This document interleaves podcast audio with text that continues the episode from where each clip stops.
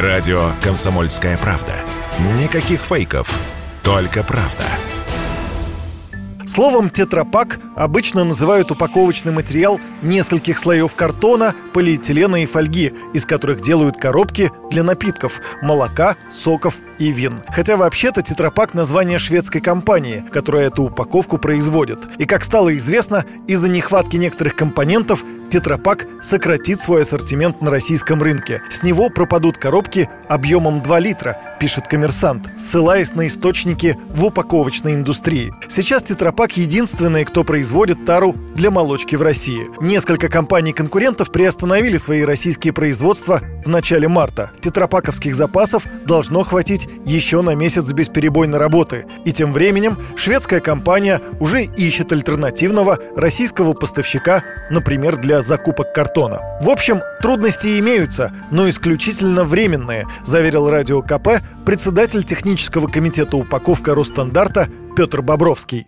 Вполне возможно, что компания просто вынуждена переориентировать свою логистику, и это, очевидно, требует времени, сил и расчета маршрута, которые за один день не осуществить. Что-то из ассортимента на время может выпасть. Совершенно очевидно, и это было, еще раз подчеркиваю, там, в пандемии правило, на это требовалось несколько месяцев. Недавно Минпромторг тоже подтвердил это, объявив о том, что потребуется несколько месяцев на смену логистики. Минпромторг осуществляет мониторинг всей этой ситуации и имеет все необходимые данные. В данном случае предложил бы ориентироваться на их информацию. Ну а пока что нехватка тары спровоцировала ее подорожание.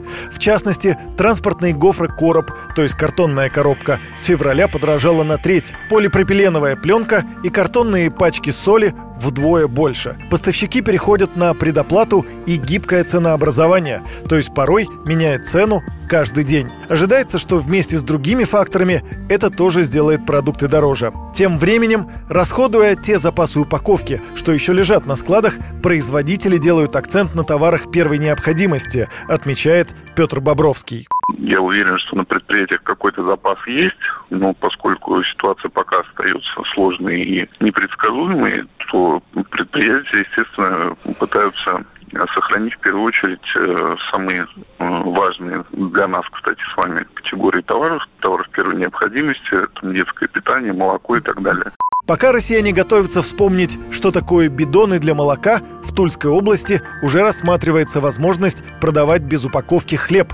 Такое поручение губернатор региона Алексей Дюмин озвучил на совещании с местными производителями продуктов. Предполагается, что мера позволит сохранить цены на текущем уровне. Юрий Кораблев, Радио «Комсомольская правда». Радио «Комсомольская правда». Мы быстрее телеграм-каналов.